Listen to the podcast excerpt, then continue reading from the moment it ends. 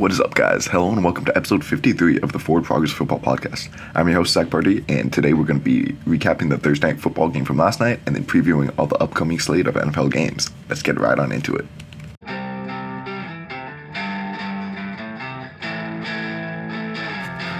So starting off with last night's game, Colts beating the Broncos 12 to 9, an overtime thriller.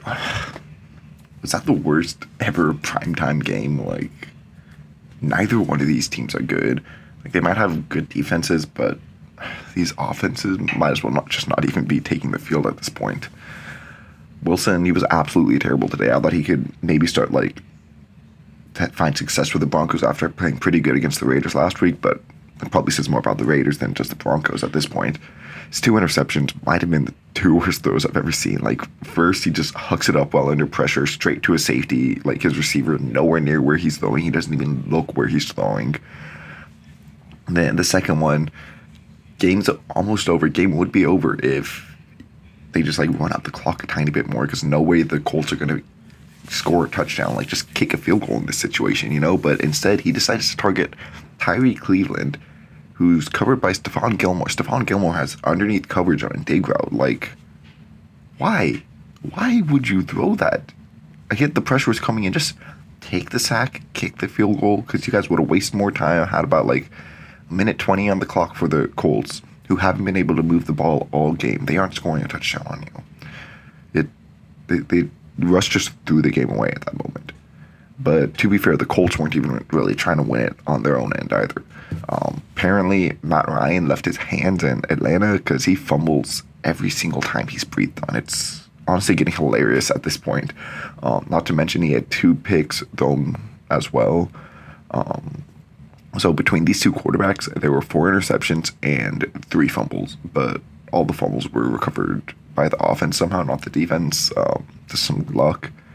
On the bright side, though, at least both these defenses played pretty well, especially their pass rushes. Um, both were really getting after the quarterback. The Broncos had a total of six sacks. The Colts had four. Baron Browning looked really good for the Broncos in relief of Randy Gregory.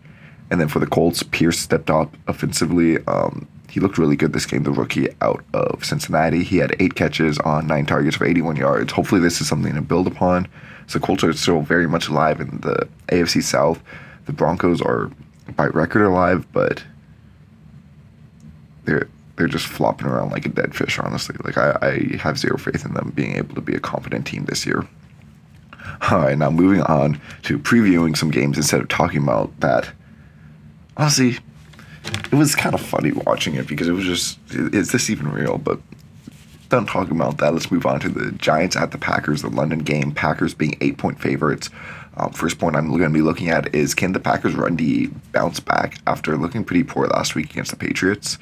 Um, yeah, they were just ran all over, especially up the middle by Rhamondre Stevenson and Damien Harris. Now you're going against the Giants, who have a pretty good rushing attack themselves with um, dual threat quarterback Daniel Jones and sorry, and uh, Saquon Barkley as the running back.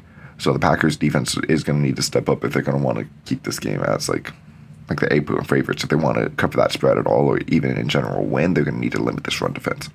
Then Aaron Rodgers and this offense was really slow starting last week, which allowed a team with a third string quarterback to hang around.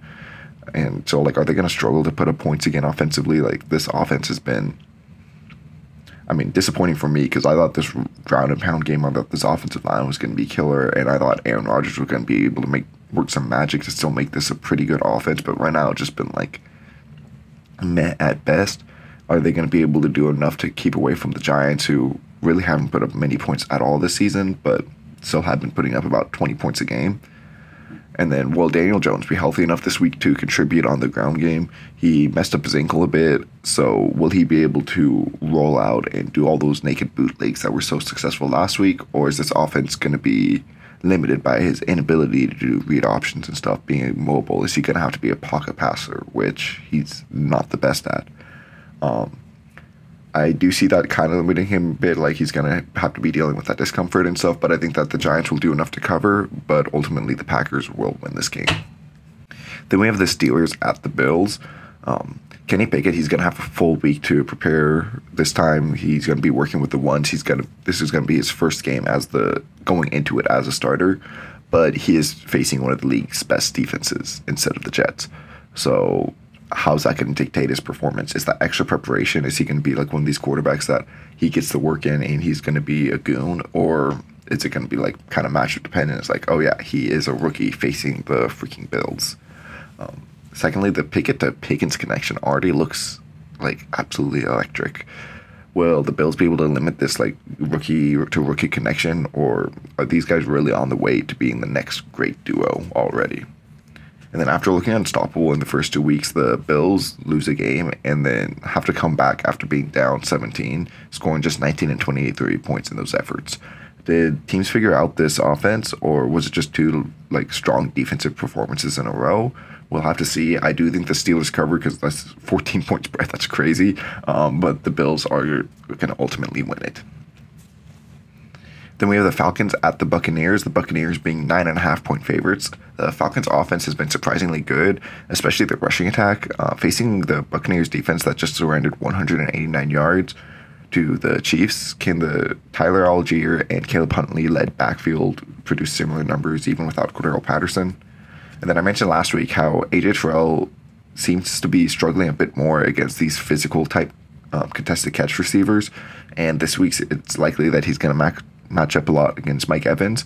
Will this be the case? Like, or are they going to try to move him around so he's gone Godwin or Julio or other receivers more? And if Evans does line up against um, Terrell, is he going to be able to get the upper hand in this matchup? Lastly, the Buccaneers are still hamstrung with injuries. They have four receivers limited in practice this week, along with a slew of other players. Are they going to be able to hold on to this um, NFC South like number one right now. Like if they lose to the Falcons this week, the Falcons are the number one team in the NFC South. Um, I think the Falcons are going to cover this nine and a half point spread just because the Buccaneers are dealing with a ton of serious injuries, but it is Tom Brady and the Bucs, so I'm going to give the Bucs the win in this one. Um, and then we have the Dolphins at the Jets. Dolphins being three and a half point favorites. Zach Wilson will be making a second straight start this season, and after a first half that was pretty slow and honestly not very good. He looked amazing down the stretch. Like as I said, I think he has it. Like something in him just clicked, and he just played amazing, connecting with Davis and Wilson, looking like a young franchise quarterback, like someone who still definitely has his flaws, but someone who has that potential. So can he build off that success going into this week? And then Teddy Bridgewater, he's going to be the starting quarterback for the Dolphins this week with Tua's injury, and I'm kind of concerned about them.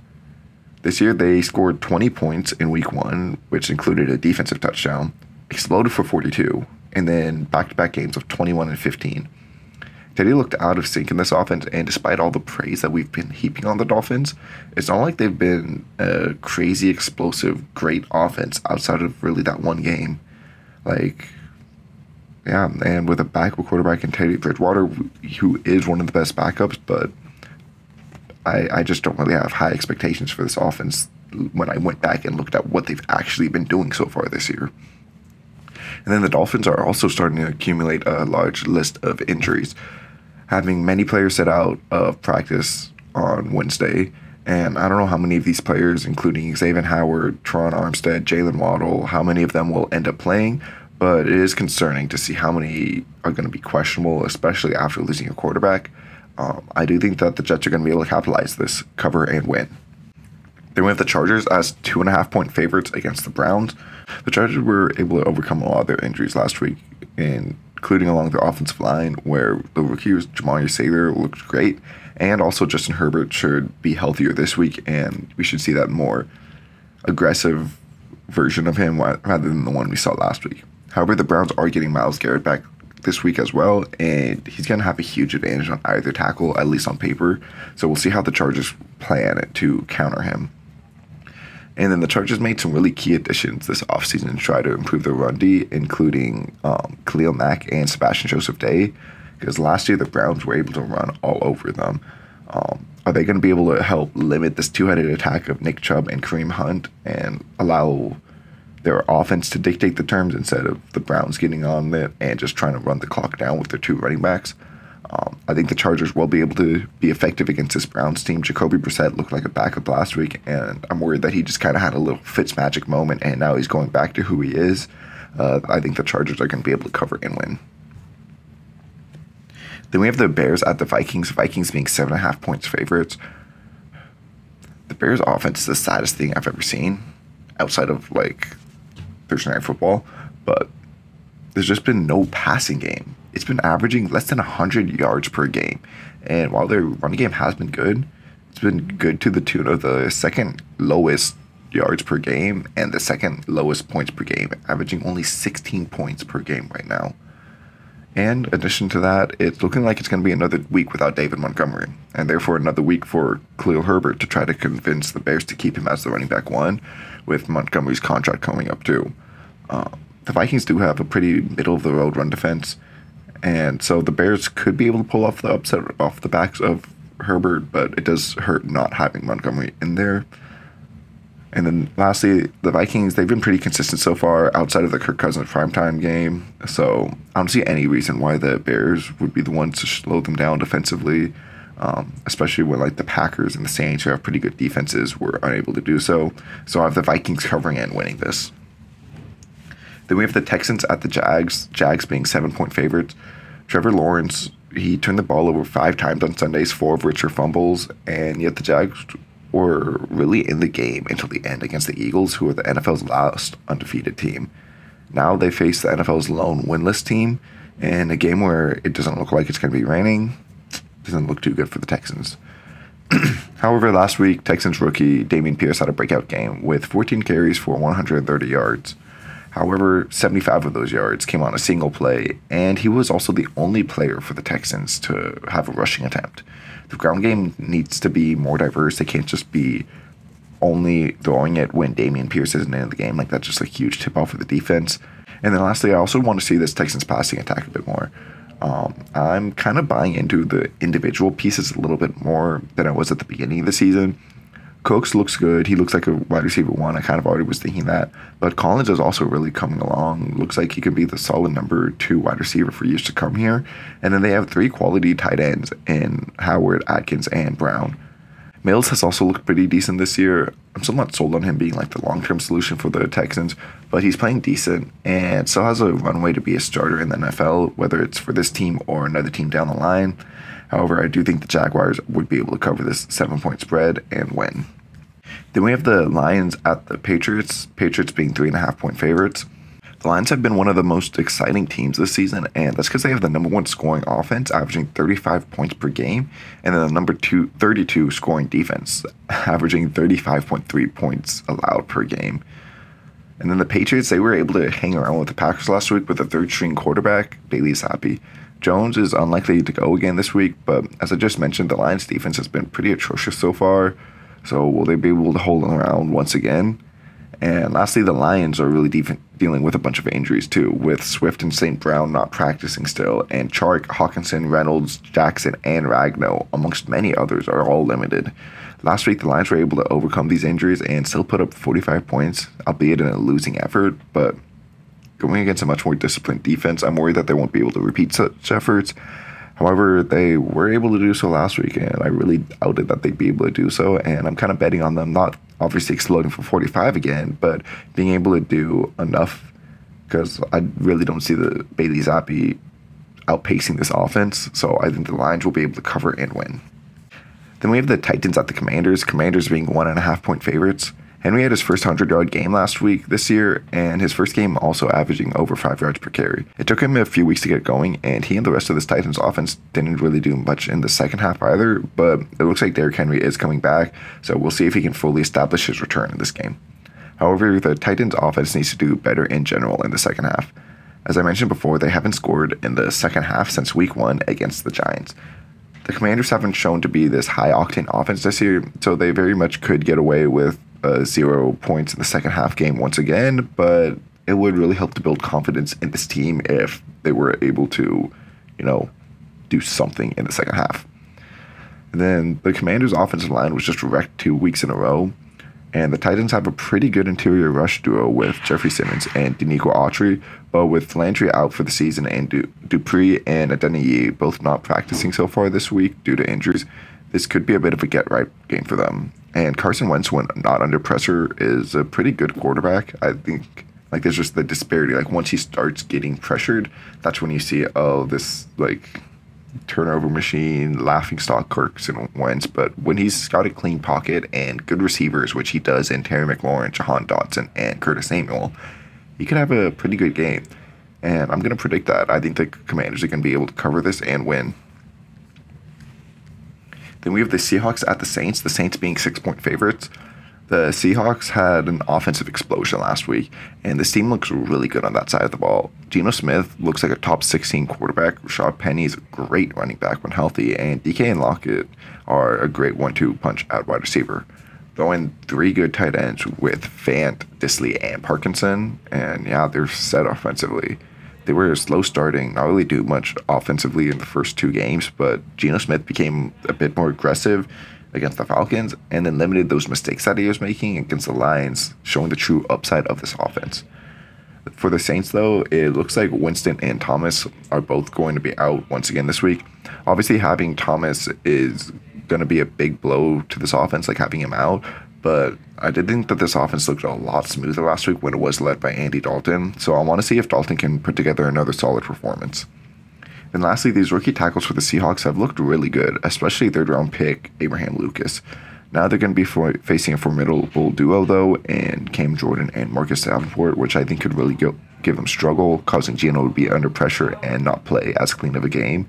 So while I do have the Seahawks covering, I think the Saints are going to be able to pull this out and win. Then we have the Niners, six and a half point favorites at the Panthers. The Niners defense looks like one of the best in the league so far, with talent on all three levels like Nick Bosa, Fred Warner, Charvarius Ward, and Talanoa Hufanga. Now they're going to be facing against the Panthers, who have been lifeless on offense thus far. This could just be a slaughterhouse show by this defense. Baker, he just hasn't looked good as a Panther at all. He's thrown one touchdown in each game, no more, no less, and has three picks on the season. He hasn't thrown for over 200 yards since week one, and I don't see how Baker's going to turn the corner against this defense. However, the Niners' offense hasn't been impressive either. Jimmy G always seems to have an inability to see a linebacker in the middle of the field, and the Panthers have a couple good ones in Shaq Thompson, Frankie Luvu, and Cory Littleton. So look for them to get a couple hands on balls, even maybe an interception or two, and give the Niners some serious problems. But I think the Niners will end up covering and winning. Then we have the Cowboys uh, at the Rams. Rams being five and a half point favorites. It looks like this will be another Cooper Rush game as Prescott still isn't fully back from his thumb injury. He hasn't been a world beater so far, as although he didn't throw any picks last week, he did have two negated by unrelated penalties. This offense is really limited without Dak, and also Lamb's can be questionable for this upcoming game, so I am a bit worried about how much this offense will be able to produce against a good defense.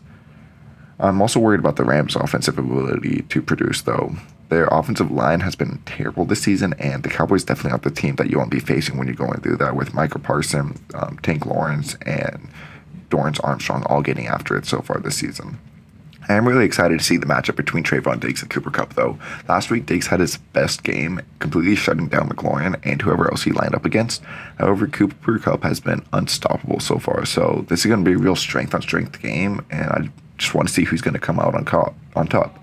Um, if I had to bet, I'd probably say Kupp just because Kupp's been more consistent so far, but I think Diggs will really get his due in this, and the Cowboys will end up covering this five and a half point spread and winning outright. Then we have the Eagles being five point favorites at the Cardinals. The Eagles are the lone remaining undefeated team in the NFL, and they have shown that they can win in multiple ways, as they've had explosive offenses both through the ground and in the passing game. The Cardinals don't have the best pass defense, so I could see them just taking advantage of that all day. Then defensively, the Eagles has also been world beaters. Darius Slayton and James Bradberry have been the best duo in the league so far, and this defensive line has been great with a super deep, solid rotation of eight players all up front contributing. The Cardinals' offense has been like the opposite of the Titans so far. They take a while to figure out how they want to beat the defense they're facing. It's like they need to see what's happening in person and then figure out at halftime how they want to adjust to counter it. However, I don't think that they're going to be able to do that against the Eagles. Like, if they start to fall behind, I don't think that they're going to be able to pull off one of these miraculous comebacks. The Eagles, therefore, I think are going to be able to cover this five point spread and win. Then for Sunday night, we have the Bengals at the Ravens. Ravens three point favorites. The Ravens started off really hot last week against the Bills, going up 20 to 3 early, but then they couldn't score again, falling 20 to 23. They failed to really get Mark Andrews involved, so I think that they're going to try to get him involved early and often. Uh, they do have a good linebacker in Logan Wilson, the Bengals do at least. So that could give them a bit of problems, but I think Mark Andrews is in a different class than Logan Wilson. So far this year, it feels like Tee Higgins has been the Bengals wide receiver one, and the Dolphins seem to think so too, having Xavier Howard follow him around all game. So will Zac Taylor switch things up this game and make Chase more of a focal point, or do they really like do the Bengals also see Chase as the complementary piece with Higgins being the real star of the show? And lastly, Trey Hendrickson for the Bengals have been having. And lastly, the, Trey Hendrickson for the Bengals have been having a pretty good season so far once again. But it does look like All Pro tackle Ronnie Stanley will be making his season debut. So will Stanley look rusty in this game, or is he going to be able to keep Lamar's blindside safe? I think it will be a pretty close game overall, but I do have the um, sorry the Ravens pulling away and winning this game and covering. Then we have the Raiders at the Chiefs. Chiefs being seven point favorites. The Raiders finally got things going last week against the Broncos, especially on the ground. However, this past game was really underwhelming still, with Carr only throwing for 189 yards, no touchdowns, no picks. And also looking back at that game now after that Thursday night debacle, the Raiders gave up 23 points to the Broncos, and now they face the Chiefs. The Chiefs got their offensive groove back last week, making a top tier defense in the Bucs look like a college team. Now they face the Raiders. Patrick Mahomes is back to being the best in the league, and this ground game is firing on all cylinders. If they play like this every week, I don't see anyone stopping that, much less the Raiders. The only way I can see the Raiders even making this game close is Maxx Crosby having a monster game or Chandler Jones, someone along this defensive line. Still not sold on the Chiefs' pass protection. Like they've only given up two sacks this season, but a ton of pressures, especially Orlando Brown. Like I don't think he's going to be worth whatever money they pay him. And the Raiders have a really solid front form that could cause some havoc up there, especially with Maxx Crosby going against Andrew Wylie. He'd have to have like a career type game, like a signature moment for him to slow down this offense. And Mahomes, he's been a magician under pressure this season. So it may not even matter if Crosby gets in his face. I think the Chiefs are going to have a pretty easy one at this, covering and winning. All right, so that's going to do it for today's episode. Let me know what you guys think.